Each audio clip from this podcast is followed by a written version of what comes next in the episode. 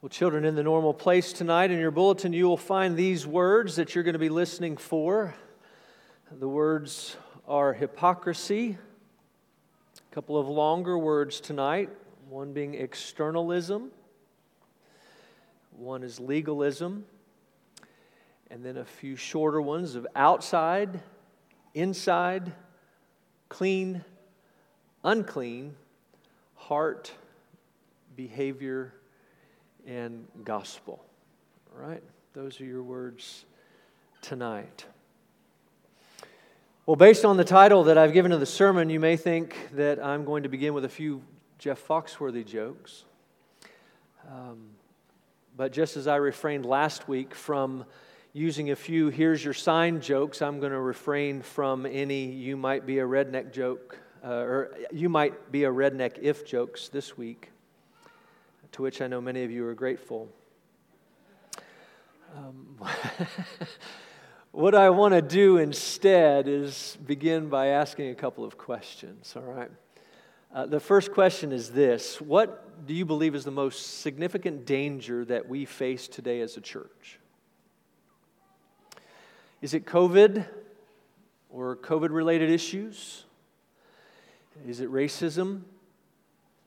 Um, is it Islamic, is it Islamic fundamentalism?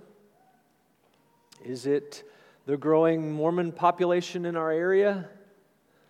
Uh, is it a um, is it doctrinal error? What is the most significant danger facing our church today? If you were to ask me, um, and you haven't, but I'm going to tell you anyway, I believe the answer is spiritual hypocrisy. And to say that, I, it would be helpful for me to define it. And so I've looked to Philip Ryken to help with this. He describes a spiritual hypocrite as someone who is theologically informed, um, religiously active, morally conservative, and one whose heart is far from God. So let me repeat that. A spiritual hypocrite is one who is theologically informed, religiously active, morally conservative, and one whose heart is far away from God. Let that sink in for just a minute. The second question is this What sets us apart from the world and from many other churches more than anything else that we do when we gather together for corporate worship on a Sunday evening. Let me rephrase that. Uh, of all we do as a part of our liturgy, what is something most churches don't do and most everybody else gathering outside of a worship setting definitely does not do or would not do? Not even something similar. The answer is confession of sin.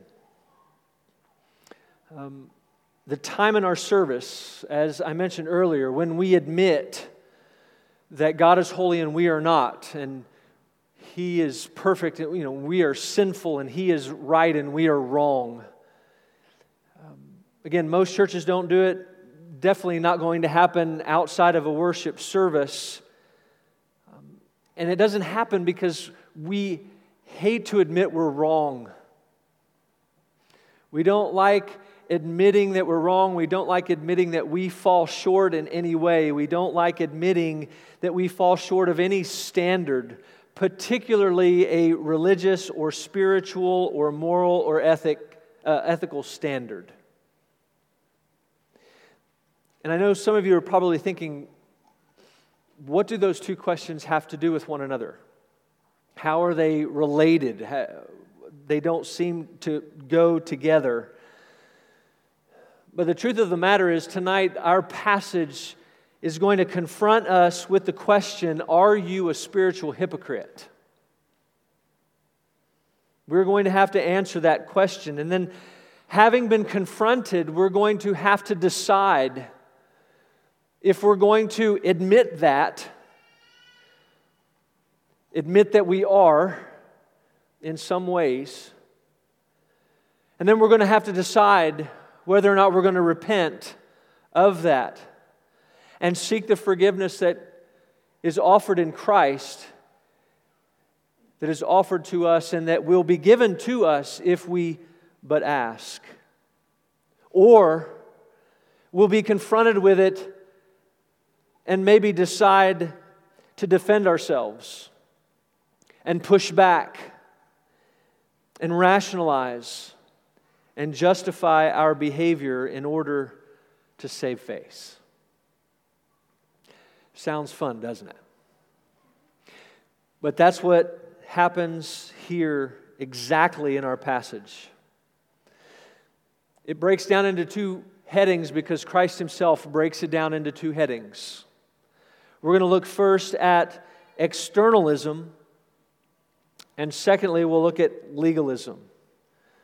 Right? Spiritual, spiritual hypocrisy broken down into externalism and legalism. And as, as is our custom, let's pray before we go any further. Father, by your Spirit, grant us power, grant power to the preaching of your word, grant us ears to hear and eyes to see. Grant us all the ability to appraise and apprehend the truth regarding spiritual hypocrisy and the externalism and legalism that, if we're honest, we all must fight against. Awaken our attention and convict us and challenge us, then refresh us and encourage us and comfort us through your gospel. I'm weak and needy, as always, of this task to which you've called me, so I ask for your support. I ask for you to fill me with your spirit that I might be a pure channel of your grace. Help me to communicate clearly and with fervency and fluency and with grace for the sake of Christ and His church. Amen. Well, if you weren't with us, you're not going to remember, but if you were with us, you're going to remember that our study concluded last week with Jesus confronting that group of Pharisees and scribes who had been attempting to try him in the court of public opinion. Um, he had identified their inability and their irresponsibility when it came to receiving and reflecting the light that was obviously recognizable and should have been, particularly for this group who considered themselves experts in the law. With the abundance of evidence that they had, um, they should have connected all the dots that were before them, and they should have responded appropriately with humble hearts, bowed knees, and repentant lips because of their sin and because of the fact that they stood before the King of Kings and Lord of Lords, the anointed Messiah who had come to, to save his people from their sins. But they thought they possessed the light. They, in their piousness, uh, having a piety that was unmatched, they, of course, were theologically informed and religiously active and morally conservative. They were influential in their communities during, due to the prestigious positions that they held. They were being held up uh, as examples to emulate. But Jesus' assessment, if you remember, was very, very different from their own, as verse 35 uh, made clear. What they thought was light, he, very ma- matter of factly, uh, described as darkness. And I'm sure that piqued their interest. And they wanted to, they, they weren't dumb, so they knew what he was saying, but they wanted to make sure what he said was what they heard him say. And so in verse 37, Luke says one of them invites him over for dinner. And not only he, but many others join him there. And, and while Luke doesn't say it, we can imagine, and I think it's a safe bet, that Jesus accepted this invitation knowing what was in their hearts and understanding to where this was leading. Right? It was purposeful, and he, he wasn't caught off guard with what happens, and he's prepared for them. And it doesn't take long before the sparks begin to fly. You'll see in verse 38, Jesus doesn't even get to the table before the externalism shows its, its ugly head. And the Pharisee says, or it said, Luke says, the Pharisee was astonished to see that he, being Jesus, did not first wash before dinner. Now, his problem and the, the problem of the other Pharisees had nothing to do with hygiene, and it also had nothing to do with the law. It had everything to do with the traditional ceremonial washing that had been set up through oral tradition by the Pharisees. And they weren't washing, uh, washing away germs, but they were washing away the sinfulness of the world. And 20 seconds in an antibacterial soap was not going to do the trick. Listen to these words from the Mishnah. It's the first part of the Jewish Talmud, and it was brought to my attention by Kent Hughes. It says this The hands are susceptible to uncleanness, and they are rendered clean up to the wrist. If a man had poured the first water up to the wrist and the second water beyond the wrist, and the water flowed back to the hand, the hand becomes clean.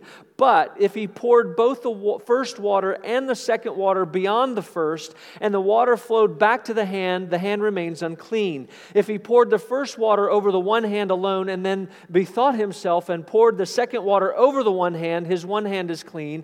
If he had poured the water over the one hand and rubbed it on the other, it becomes unclean. But if he rubbed it on his head or on the wall, it remains clean. Clear as mud. That's why they needed the scribes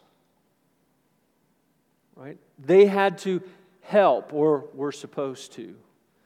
And we'll come to that in just a minute. With this kind of specificity, we understand why the fact that Jesus didn't wash his hands was such a big deal. Jesus broke this man-made rule, a part of the code of conduct that established that was established by the Pharisees to promote and monitor uh, what they had determined to be right and wrong behavior.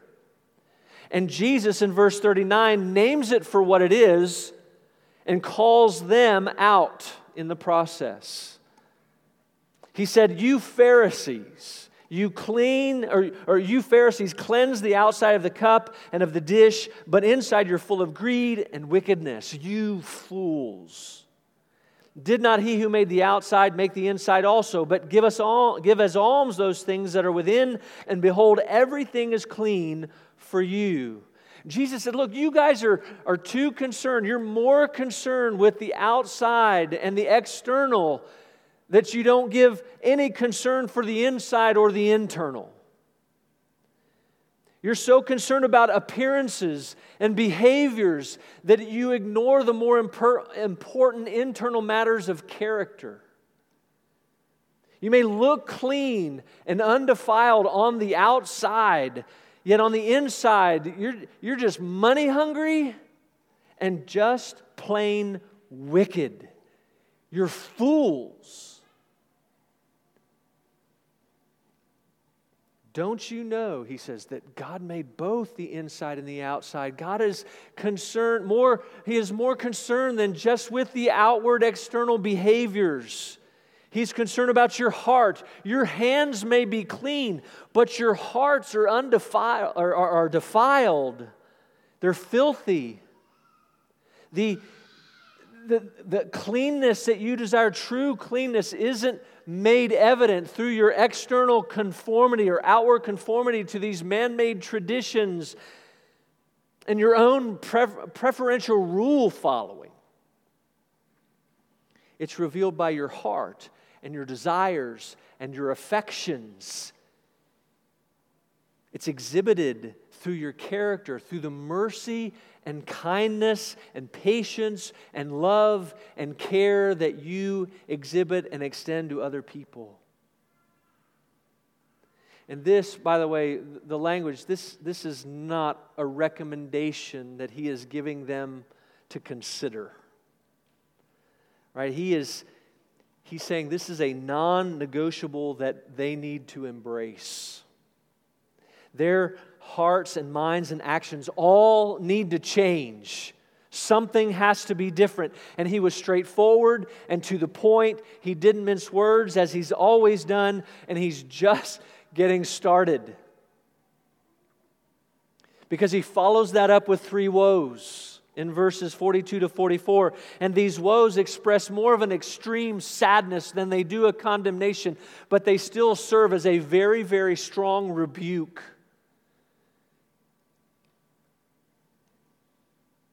And the first woe was for their focus on minor things while neglecting major things. One commentator put it this way he says, Theirs was a visible preoccupation with the trivial while neglecting the most important. He says, Woe to you, woe to you, because you take the time to measure 10% of everything in your garden.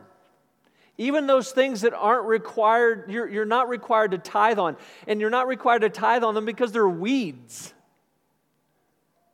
But yet you take the time to measure this out. You're willing and, and, and you take the time to measure out the smallest of your possessions. And yet you don't love God or your neighbor. You measure out 10% of the smallest things, but you fail to do the mo- mo- more difficult things of showing mercy and acting justly. And really, what they were doing is giving 10% and no more. And they gave toward that which was uh, used to support those in the synagogue. But they were failing, and, and we read, we'll read throughout this, the rest of this gospel, they, they will fail to protect the weak and serve the poor and visit the widows and the orphans who are, uh, who are being afflicted. And like I said a couple of weeks ago, they do what's manageable and easy and takes the least amount of effort. The second woe was for their preoccupation with their standing and position before other people. They wanted personal and public accolades from everybody around them. They wanted others to notice their accomplishments and to acknowledge their spirituality. They were the very first virtue signalers who were keenly adept at drawing attention to their own self righteousness while at the same time informing others of their shortcomings and failures to do the same. They were also the first humble braggers. They didn't need the internet to do it. They were the first to, to quickly announce how privileged and how honored they were to be invited to speak and to meet at, at the special event that was happening in town. They would name drop and they would seek out public greetings and photo ops with these uh, influential people so that everybody around them would know who they were hanging out with. And they would, they would save, they, they believed they were entitled to, and so they sought and believed that the best seats at the dinners and the fundraisers and even in worship were, were for them. And the only way they would give them up is if it was somebody else who was more prestigious in their very own group. Then they might allow someone else to take their seat. And then the third woe was for the damage they were doing as a result of this externalism. And it's a scathing indictment. Verse 44, he says, Woe to you, for you are like unmarked graves, and people walk over them without even knowing it. You see, the Pharisees themselves went about marking graves. They took it upon themselves. It was very important because if anybody walked over an unmarked grave, you were coming in contact with the dead. And according to Numbers 19, if you came into contact with the dead, you were considered unclean for a week. So they would mark those to make sure that you could go around them. And what Jesus is saying is that you guys are the walking dead. You're, you're unclean inside and out. You're rotting corpses, spiritually speaking. And when people come into contact with you, they're being contaminated because what you teach actually leads to death. Philip Ryken puts it this way he says, The very men who were trying to keep things spiritually clean were, in fact, sources of spiritual defilement.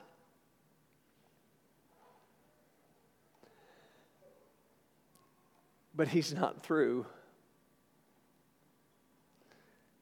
He keeps going. A scribe lets him know, You've insulted us.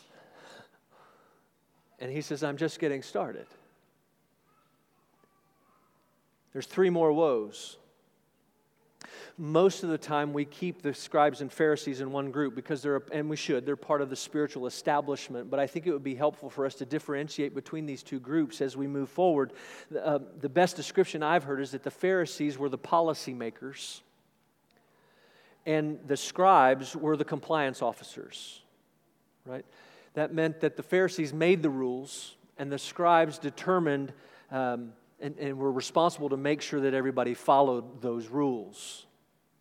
And Jesus addresses them specifically for the role they played.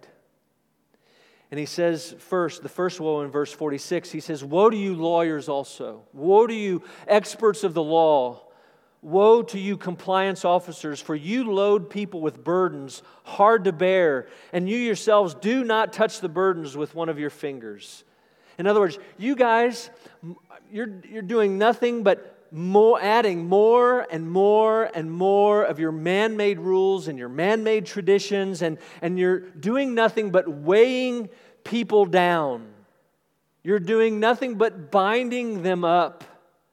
You're distracting people from, from what is perfect, which is the law of God, and you're doing it with what is imperfect, which is your oral traditions and your, and your own man made rules. And you're laying these burdens uh, burden upon burden upon burden upon the backs of, of people to the point that they cannot bear it anymore.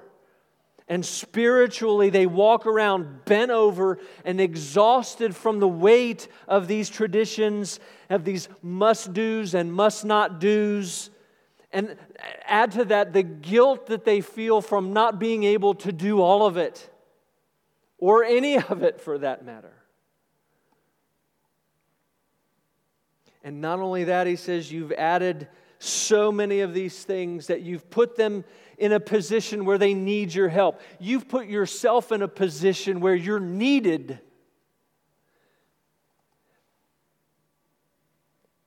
They're dependent upon you to interpret, as we just, as we just read. But he says, You egregiously leave them to fend for themselves. You don't do anything to help.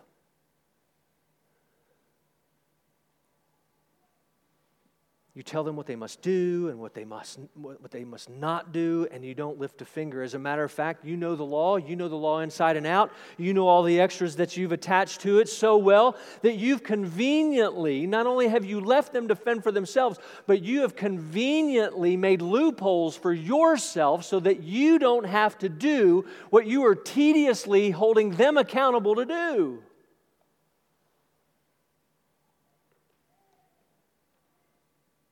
You basically left your, you leave yourselves off the hook, or you let yourselves off the hook, and you bask in your own glory, and they grow more and more hopeless. And then he says, to make matters worse, right? You never talk about the mercy of God. You never talk about the mercy of God that is the answer to their inability and guilt. You're just plain wicked. The second woe is a little more wordy, but no less straightforward. In verses 47 to 51, he associates the scribes with the leaders of, of uh, Israel from the past. And he says, Both the, the fathers, both you, scribes, and your fathers from the past rejected the messengers of God, which means you've also rejected the message of God. And while it, you look good on the outside and you're building these tombs, you're building these, these monuments to the prophets, and it looks pious right? You look like you're doing a good thing, but in reality, you're doing nothing more than finishing the job that they started. They killed the prophets. You're just making sure they're dead by sealing their tombs. If you really wanted to honor them, you do what they say. It's really simple. Honor them by doing what they say. You've the blood is on your hands. The blood of Abel from Genesis 4 to the blood of Zechariah in Second Chronicles chapter 24 that was the last Hebrew book of the or the last book of the Hebrew scriptures. Basically he's saying the prophets and people from A to Z are all on you. All on you. And it wouldn't be long. He wasn't wrong. And we know he's not wrong because just in a few chapters, we're going to see that they're going to send him, the prophet of prophets, the greatest prophet ever, to his own cross to die and do what their fathers had done before.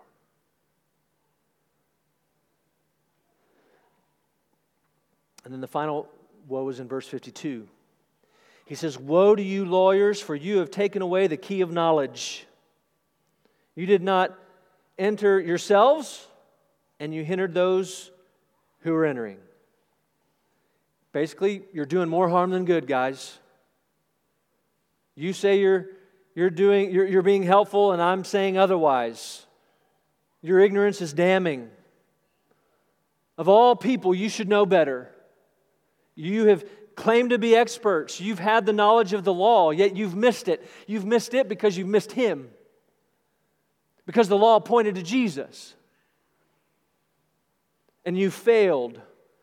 You failed to enter the kingdom, and everybody that's following you is failing to enter the kingdom. And it's your fault. Somehow you think that you can follow these man made traditions and these, these oral traditions and these man made rules, and somehow that you're going to merit entrance into the kingdom of heaven, that you're going to merit your citizenship. It doesn't work that way. And everybody who's believing you and following you is going to find out the same. You're stumbling blocks, and people are tripping over you. You're not helping them because they weren't using the law as Paul said it should have been used, and that was as a tutor to lead people to Christ. They weren't using it to free people, they were using it to bind them up and to keep them in shackles.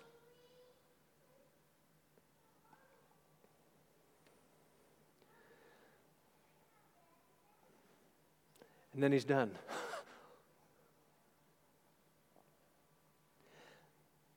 and so we're done. And just in talking about it, you feel the weight, don't you? Just in describing the passage, we feel the weight. We feel our shoulders down. So we ask ourselves, what, what are our takeaways? What, what do we take away? And the three things I want us to consider tonight. And the first is this I want to ask a few questions. I'm going to ask you to be honest with yourself. In what ways are you more concerned about outward appearances than you are inward character? Be honest. In what ways do you focus on minor issues at the expense of major ones? In what ways are you preoccupied with your standing before other people more so than you are your standing before the Lord? In what ways do you load others down with musts M U S T S, that are burden producing? In what ways do you merely give lip service to what you believe? And in what ways are you a stumbling block to others?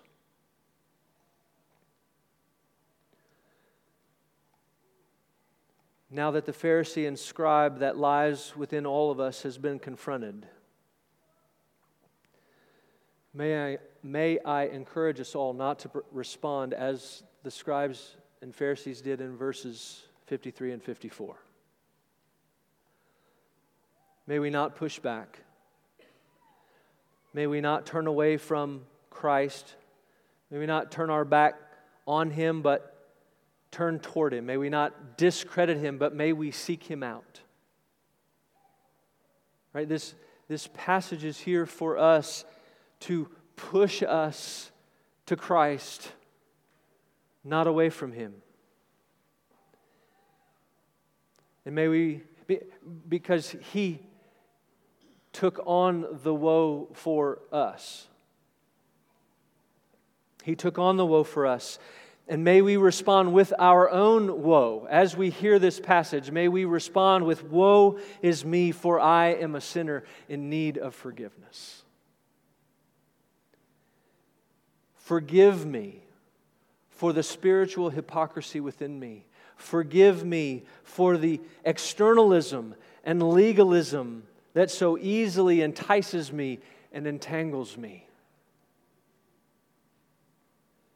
May we call out to Christ for the forgiveness that He will grant to us if we but ask.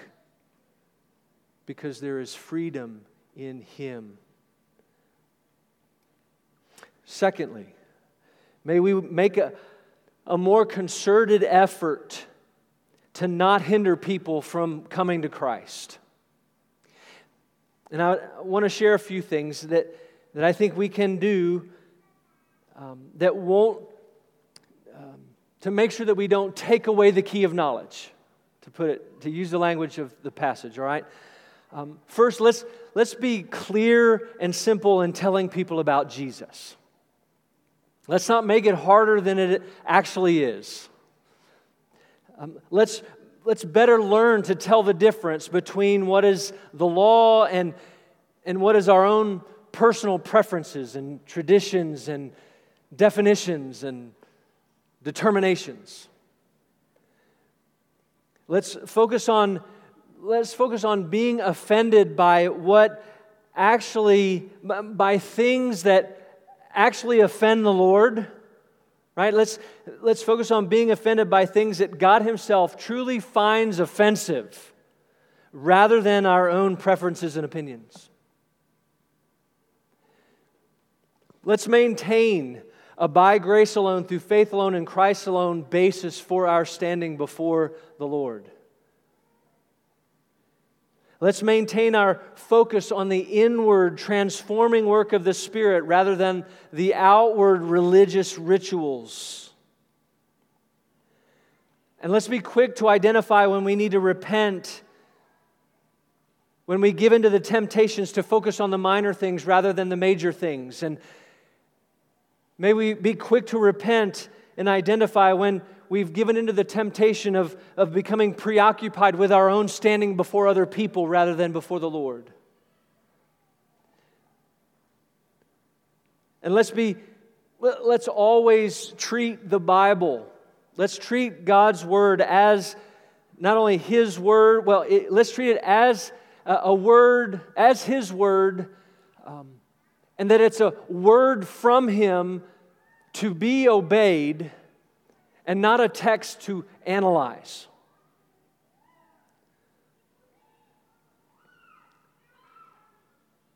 And let's refrain from adding musts other than repenting of our sin and turning to faith in Christ to assure ourselves of our standing before the Lord and others.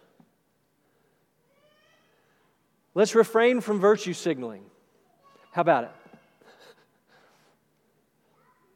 Let's refrain from confusing Christianity with politics. Let's be champions of Christian liberty. Let's uphold our confession that says, God alone is Lord of the conscience, and hath left it free from the doctrines and commandments of men, which are in anything contrary to his word or beside it in matters of faith or worship. So that to believe such doctrines or to obey such commands out of conscience is to betray true liberty of conscience. And the requiring of an, of an, of an implicit faith and an absolute and blind obedience is to destroy liberty of conscience and reason alone. In other words, in the black and white areas of Scripture, we need to be firmly convicted. And in those gray areas, we need to also be firmly convicted, but we need to determine our convictions based on scriptural principles, and then we need to allow the freedom, others to have the freedom to do the same, even though they differ from us.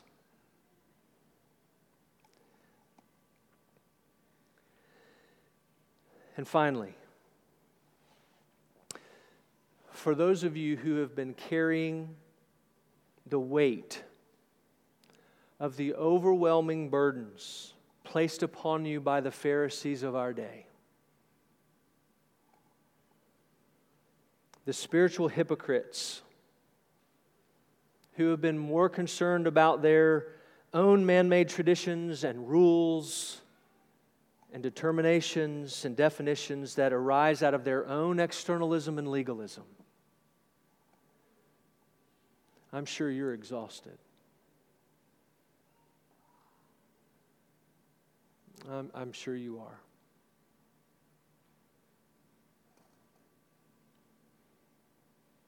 And you may even be skeptical, and you may be, be, as a result, be in the midst of a season of doubt and I get it.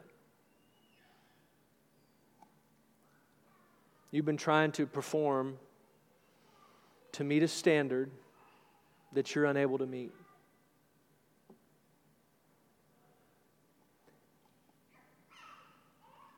And you not only have to deal with that inability, you've got to deal with the guilt that's been heaped upon you for that lack of ability.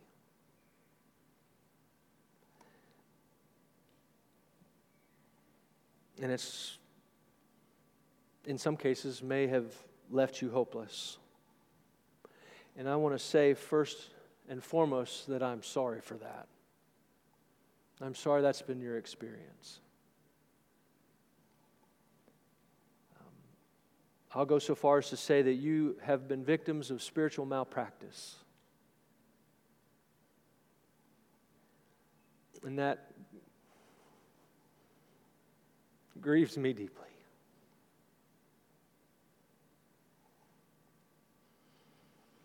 So to you, I say, hear these words words from the Lord Jesus Himself. He says to you tonight, Come to me, all who labor and are heavy laden, and I will give you rest. Take my yoke upon you and learn from me. For I am gentle and lowly in heart, and you will find rest for your souls. For my yoke is easy and my burden is light. You see, spiritual hypocrites do two things. One, they underestimate the sin within us, and they overestimate our power to overcome it. They think the problem is external and the answer is internal, and it's just the opposite. Our problem is internal. And the, ex- and the answer is external. And we don't simply need to work harder, we need our hearts to be changed. And that comes through the person of Christ. The gospel is the antidote to spiritual hypocrisy life, death, and resurrection of Christ for sinners. It's through the gospel that we receive new life. It's through the gospel that we receive forgiveness. It's through the gospel that we are able to determine what is important and or, or what is major and what is minor. It's through the gospel that we are able to determine those musts that bind our conscience. It's through the gospel that we come to grips with who we are in Christ and the right standing that is ours before the Father because He Himself has determined that for us once and for all. And having been accepted by God and approved of by God, we do not need the acceptance of or approval of anyone else.